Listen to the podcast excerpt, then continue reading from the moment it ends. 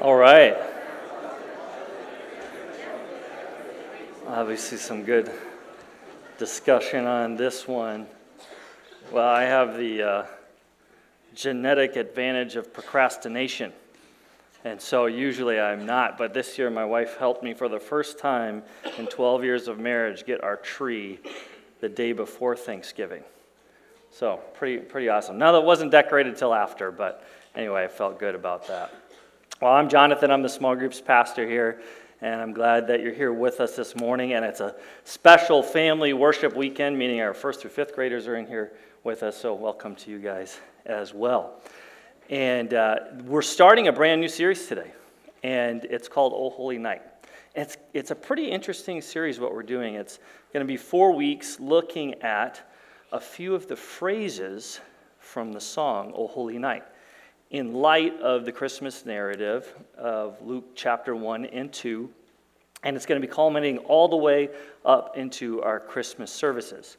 And uh, by way of introduction, uh, I just want to say that O Holy Night is one of my favorite Christmas carols. And can you think of maybe what your favorite Christmas carol is? Okay, got it. Now, here's a more dangerous question What's one of those songs that you don't want to sing at church? And just to make you feel better, there's been times where there's songs I don't want to sing, but um, I wanted to highlight an article of a, woman decades ago. She wrote in to Billy Graham and was saying, the, the music director is introducing these new songs to church, and I'm not really a big fan of them. Can't we just sing the old hymns? Should I complain to the music director? And Billy Graham, he, he was very kind and uh, helpful and understanding, but there was one line from the article that stood out. And this is what he says He says, The old hymns you like were once new, and someone probably didn't like them either. And wouldn't you know it, that O Holy Night was banned from being sung shortly after it being written. one of our favorite carols, banned. Let me just tell you the quick story of the song. Um, there was a parish priest who had just renovated the organ, and for Christmas he wanted a new song. And so he hired this poet to write a Christmas poem. And this poet hired his friend to put music to it. The song was originally in French, and that's the song we know of, O Holy Night. Um, but what happened was that it, being, it was banned because they found out that the poet left the church and they found out that the composer was Jewish. Pretty crazy. But here's then what happened the song got translated into English uh, by John Sullivan Dwight, who was an American minister and an abolitionist. And if you're really paying attention to the lyrics of this song, you'd see how this would be a very controversial song at the time of the abolition. And, and then one little quick side note is that O Holy Night in English was the first song ever to be on AM radio in 1906. Violin and voice. Pretty, pretty, pretty awesome. But uh, as we think about this song and the songs that we sing, there's another line from the article that Billy Graham says that I want to point out. He said, It would behoove us to meditate on the words of the songs we sing. He was kind of saying, Don't let them become empty and rote words. We know the words and we sing them, but they're not being sung out as a prayer. And so that's what we're going to be looking at today. And the, the phrase that we have for today is Long lay the world in sin and error pining. Long lay the world in sin and error pining. But before we jump in, uh, the reason we gather is to hear from God's word, where the authority is, and hear from God. And so we want to pray as we enter into that time. So, would you please pray with me? Heavenly Father, your word reveals your plan for our redemption. In a world of darkness, you came to be light. We are rescued and remembered. Lead us by your Holy Spirit as we look to your word.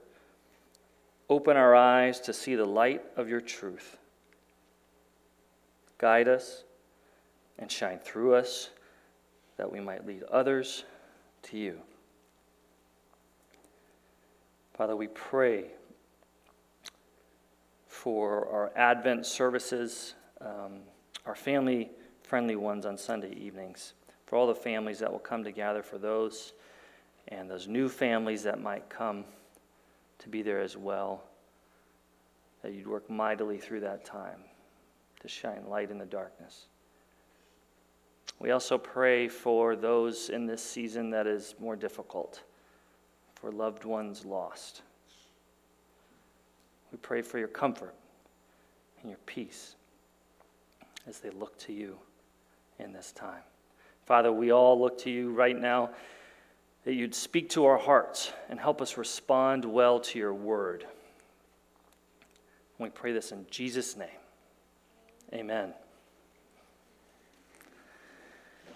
Well, before we jump into the scripture, I just want to kind of do a little subpoint here. Uh, I looked at a recent survey of the top reasons people look forward to the Christmas season. So I just want to give you the top three. So, number one is they feel less busy and they have more time on their hands. Number two is they feel less stress and less things to do. And number three, they feel more financial freedom and sense of plenty in their bank account. Meh. No, that's wrong. No, I just made all those up. Just put those up there. Hopefully, you caught what I was doing there. Okay, now here's the real answers from this survey. Uh, 68% said spending time with family and friends, 11% religious services, 11% Christmas spirit of joy and goodwill, 5% music, decorations, and shopping, and 5% the end of the Christmas season is what they look forward to most. But uh, so when I kind of subtitle today's sermon, Three Simple Practices That Will Brighten Our Christmas Season. I know for some of you that might add a little stress. Like, I don't need any more things to do. But what if I told you that these practices are going to help you slow down, provide more peace, and help you enjoy the rest of things happening this season? Because when I think of the lyrics from O Holy Night, Long lay the world in sin and error pining. I just think of darkness and bleakness and death. And we need to hear the truth and the light shine in our lives and in and through us to those around us. But how do we know what these practices are? So that's why we're going to look to the text. We're going to be in Luke chapter 1. Uh, if you're using a phone or tablet, we're in the NIV translation. If you need a Bible, they're in the seat racks in front of you. And in those Bibles will be on page 1024. So, Luke chapter 1, starting in verse 5. In the time of Herod, king of Judea, there was a priest named Zechariah who belonged to the priestly division of Abijah. His wife, Elizabeth, was also a descendant of Aaron. Both of them were righteous in the sight of God, observing all the Lord's commands and decrees blamelessly. But they were childless because Elizabeth was not able to conceive, and they were both very old. Once, when Zechariah's division was on duty and he was serving as priest before God, he was chosen by Lot, according to the custom of the priesthood, to go into the temple of the Lord and burn incense. And when the time for the burning of incense came, all the assembled worshippers were praying outside. Okay, lean in here. It's about to get good. Then an angel of the Lord appeared to him, standing at the right side of the altar of incense. When Zechariah saw him, he was startled and was gripped with fear. Okay, so this is one of those kind of story of God moments. Anytime that an angel appears at any point, they always have to say, Don't be afraid, don't be scared. There's a lot, lot of fear that's happening. And so, just real quick, I'm going to show you a few examples what do you think an angel looks like? We got a few options. So here, here's a couple of the first two. Is it the kind of cloud angel or the, uh, you know, the Cupid style angel? Or maybe it's Clarence. Um, or, or is it the, the warrior angel? Well, based off the fear, I don't know. I'm probably going more with that last one. But let's jump back into the text. So, verse 13. So the angel said to him, Do not be afraid, Zechariah. Your prayer has been heard.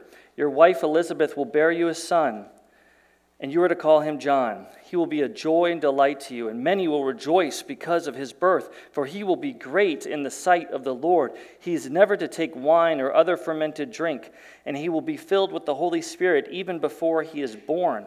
He will bring back many of the people of Israel to the Lord their God. And he will go on before the Lord in the spirit and power of Elijah to turn the hearts of the parents to their children and the disobedient to the wisdom of the righteous to make ready a people prepared for the Lord. Whew, okay, that's a lot to take in. How does Zechariah respond? 18. Zechariah asked the angel, How can I be sure of this? I am an old man, and my wife is well along in years. My wife is old too. Uh, the angel said to him, I am Gabriel. I stand in the presence of God, and I have been sent to speak to you and to tell you this good news. And now you will be silent and not be able to speak until the day this happens because you did not believe my words, which will come true at their appointed time. Now, the angel is thinking here wait a second. You were super scared of me. You're a priest. You should know better, and you're still questioning me. Don't you know I stand in the presence of God? I mean, come on, man. I mean, that's, I, I just, there's so much comedy that I'm seeing here. But, uh, okay, let's jump back in here. Uh, verse 21. Meanwhile, the people were waiting for Zechariah and wondering why he stayed so long in the temple. When he came out, he could not speak to them. They realized he had seen a vision in the temple, for he kept making signs to them, but remained unable to speak. Okay, so this must have been the most epic game of charades ever. I mean, trying to sign that you saw an angel and he told you this thing that you're going to have a son, which you thought you couldn't have, and he's going to be the one that prepares the way for the Lord. I mean, how do you even sign that? It's crazy here. But what we see in this text is our first practice, simple practice we can do to brighten our Christmas season. And uh, it's reflect on God's story. To know God's whole story in Scripture. And, and maybe you've done our Story of God course or you know the Bible really well and caught it, but we see a ton of God's story from the Old Testament woven in and through this passage. And the birth announcement is just dripping with these allusions. And so, uh, just to do a few of them, I want to go through them together. And so, the first one, we kind of already talked about this one, verse 13 do not be afraid. Anytime you see that, that's been a message from God. I mean, that is like all throughout the Old Testament. You should be leaning in when you, when you see that. Uh, the next one is Your wife Elizabeth will bear you a son. Okay, what's that make you guys think of? Okay, two old people, and they're going to have a son. Yeah, Abraham, Sarah, Isaac, Genesis. Okay, I'm going through these pretty quick, but the next one. He's never to take wine or other fermented drink. Maybe that makes you think of a couple other things. You know, maybe the Nazarites, or probably more likely you thought of Samson. That connection there. Okay, the next one, verse 16 He will bring many of the people of Israel to the Lord. Well, this is just straight up the role of the prophets. I mean, this, that's what they were to do. And that's all throughout. And then uh, our last one, which is in 17 He will turn the hearts of the parents to their children. Malachi. Or, as some people like to say, Malachi, the Italian prophet. But I think you're seeing my point here, and, and there are at least five other books of the Old Testament alluded to. And so maybe as a challenge, you can go back into this text and go, oh, what were those other connections that were happening there?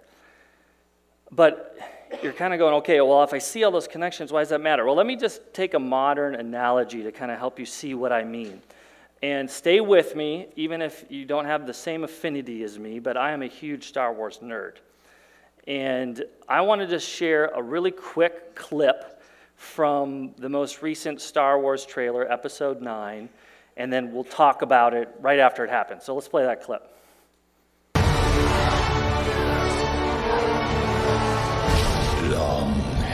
Waited. And now you're coming together.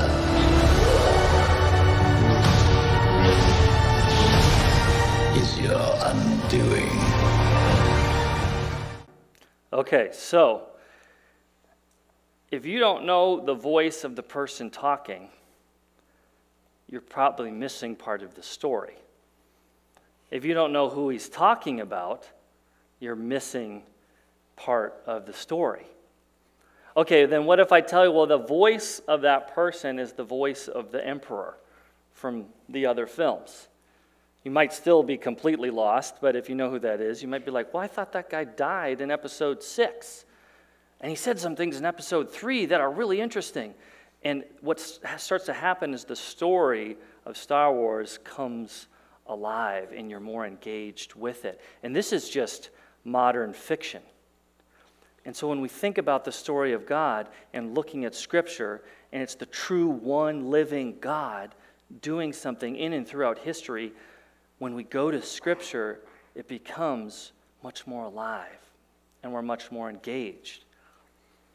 But you also might be thinking, well, okay, well, if I see more of these things, okay, it's, it's more interesting and, and more cool. Why, is, why does that matter? Well, here's the thing when you get to see the living God move in and through his people through millennia, as we see in Scripture, you can start to feel a level of hope and trust that He is going to work in and through your own life as you've given your life to His. And this can be a huge brightening to your Christmas season. So take time to reflect on God's overarching story. Let's take time to do that personally and with our family. And maybe for you, that's having your family come to our Advent services starting tonight at 4:30 the next three weekends. Um, maybe it's a Advent reading plan, or maybe you just need to sign up for Story of God. Our courses starting in January. You can write that on your communication card. But take time to do this. It, it is going to be a huge, have a huge impact on your life and those around you. Okay, that was our first simple practice. Our second simple practice is to reflect on our own story. Reflect on our own story. Now, Zechariah in the text here has found himself in a forced season of reflection. His main way of communicating taken away. He's mute, he can't talk, and so he's doing a lot of reflection. And, and there's not even Netflix. I mean, what is he going to do with all of his time? So just stick with me, he's doing a lot of reflection. And for many of us, this Christmas season, you know, can feel just so busy, and many times slowing down, reflecting, and praying are the first things to go out the window. But we have to reflect our story uh, because it reminds us of how we were and many times still are comparing our story with other people's stories especially during this season. And we can see the biblical authors are actually asking us to reflect on our story in light of God's story as it is part of and in God's story. Uh, there's a famous philosopher and uh, writer, Soren Kierkegaard, that said this. This stuck out to me. Life can only be understood backwards, but it must be lived forwards. Life can only be understood backwards, but it must be lived forwards. And it's in prayerful reflection of our own story, God can reveal unbelief in our heart, these wrong motivations, and begin to move forward toward belief. See, we continue to have sin and error in our lives. But Jesus gives us worth and invites us to let Him change our hearts, beliefs, and motives. Now, let me just give you an example of this. So, this is my three year old Sarah, and she loves to play princesses. I mean, this common thing in our house Papa, can we play princesses? Papa, can we play princesses? And, and, and I do this a lot. And many times it's just fantastic, but there's other times where I'm doing it where I'm kind of like, this isn't really uh, mentally stimulating, and I'm wanting to look at my email or read an article or play a little game on my phone while, you know, I got this here and I'm playing Cinderella with my left hand. And the thing is, though, but when I've reflected on some of these times, what I might be communicating to Sarah is that she has to constantly vie for my attention away from my phone. And when I reflect, I'm confident that Sarah and my relationship with her is way more important than whatever I have to do on my phone. I want to be better. God wants me to be better. He wants me to be more present with who I'm with and what I'm doing. And I, recently went and saw the uh, Mr. Rogers movie with Tom Hanks. And there's just a little scene in the film that stood out to me that helps make this point is that he was talking to this reporter for the first time on the phone. And the reporter's asking him all, this all these questions. At one point, Fred Rogers says, Hey, do you want to know what the most important thing to me in the world is right now? And the porter goes, Yeah, well, what is it? He goes, Talking to you on the phone right now talking to you on the phone right now. See, Mr. Rogers was one who found his satisfaction in God and allowed him to be fully present with the people that he was with. And I can guarantee you, he had done much reflection on his own story. But to be honest, a lot of us are afraid of doing this reflection or possibly even avoid it. And especially me. I'm the optimistic extrovert trying to turn everything into a party. And I know consciously and subconsciously many times I'm doing that to avoid having to deal with stuff that's going on inside my heart.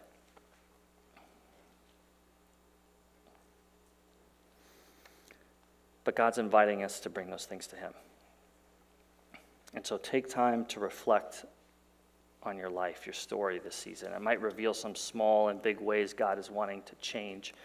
And you might be going, okay, I don't know if that'll brighten my Christmas season. That might like be really convicting and kind of hard. But I guarantee you what it will do is it'll help you be more engaged with the people you are with and the things you are doing. And it really will brighten your season.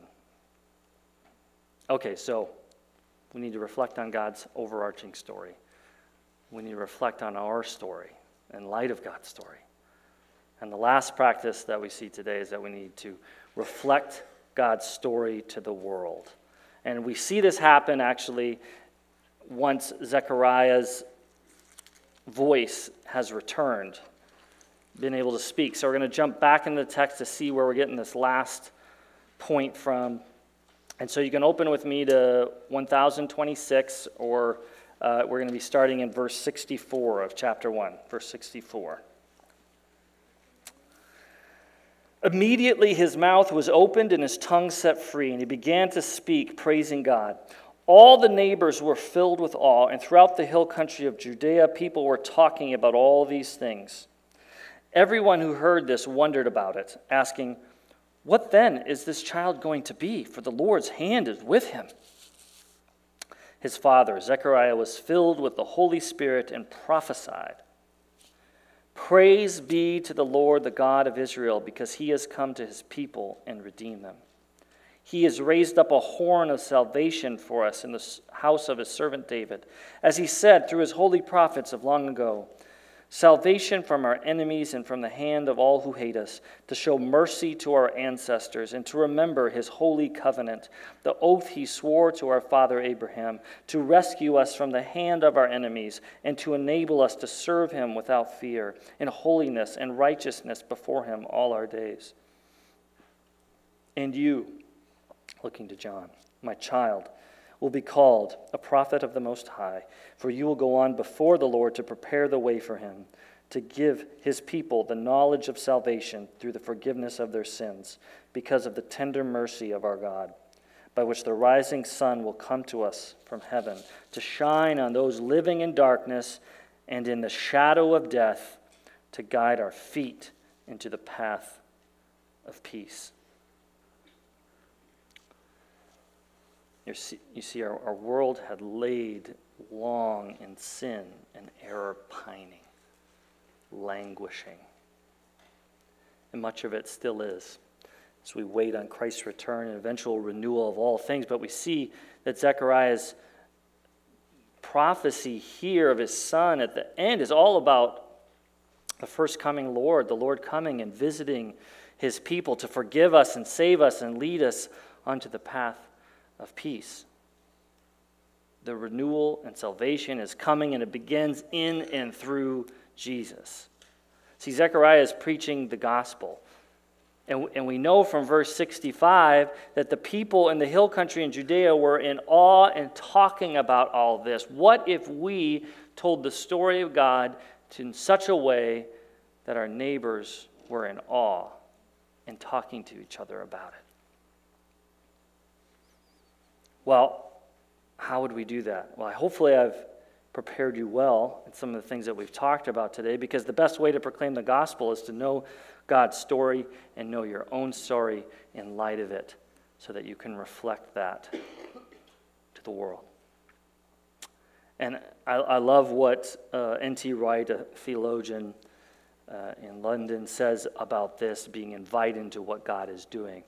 And so N.T. Wright says this when God saves people in this life by working through his Spirit to bring them to faith and by leading them to follow Jesus in discipleship, prayer, holiness, hope, and love, such people are designed to be a sign and foretaste of what God wants to do for the entire cosmos. What's more, such people are not just to be a sign and foretaste of that ultimate salvation, they are to be part of the means by which God makes this happen in both the present and the future.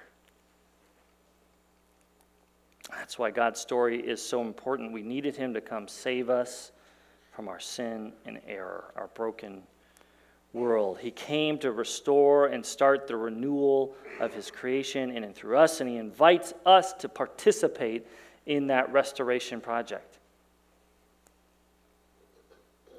So we need to know God's story. We need to know our own story in light of it. And our world needs to see and hear God's story. Let's pray.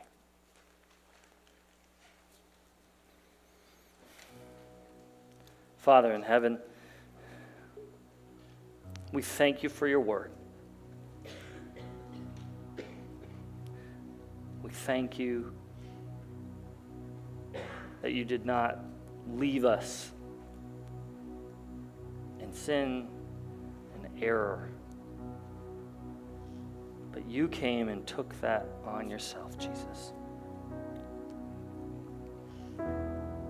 You've completely changed our lives now and for forever.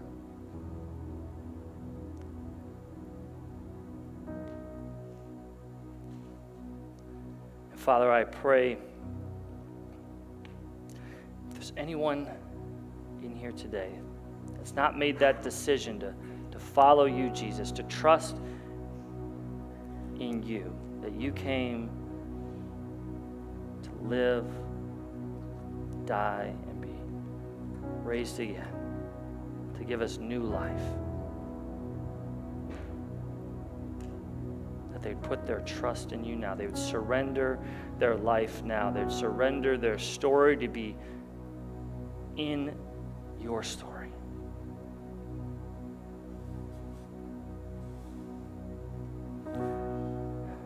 God, I, I, as I think about all the people in my life right now who don't know you, I sometimes feel just overwhelmed about how to share your story and what you've done in my life with them. Would you just help me and those feeling the same today with wisdom, with guidance on how to do that? Because we know how much you've changed our hearts and our minds, Jesus, and we want other people to have you.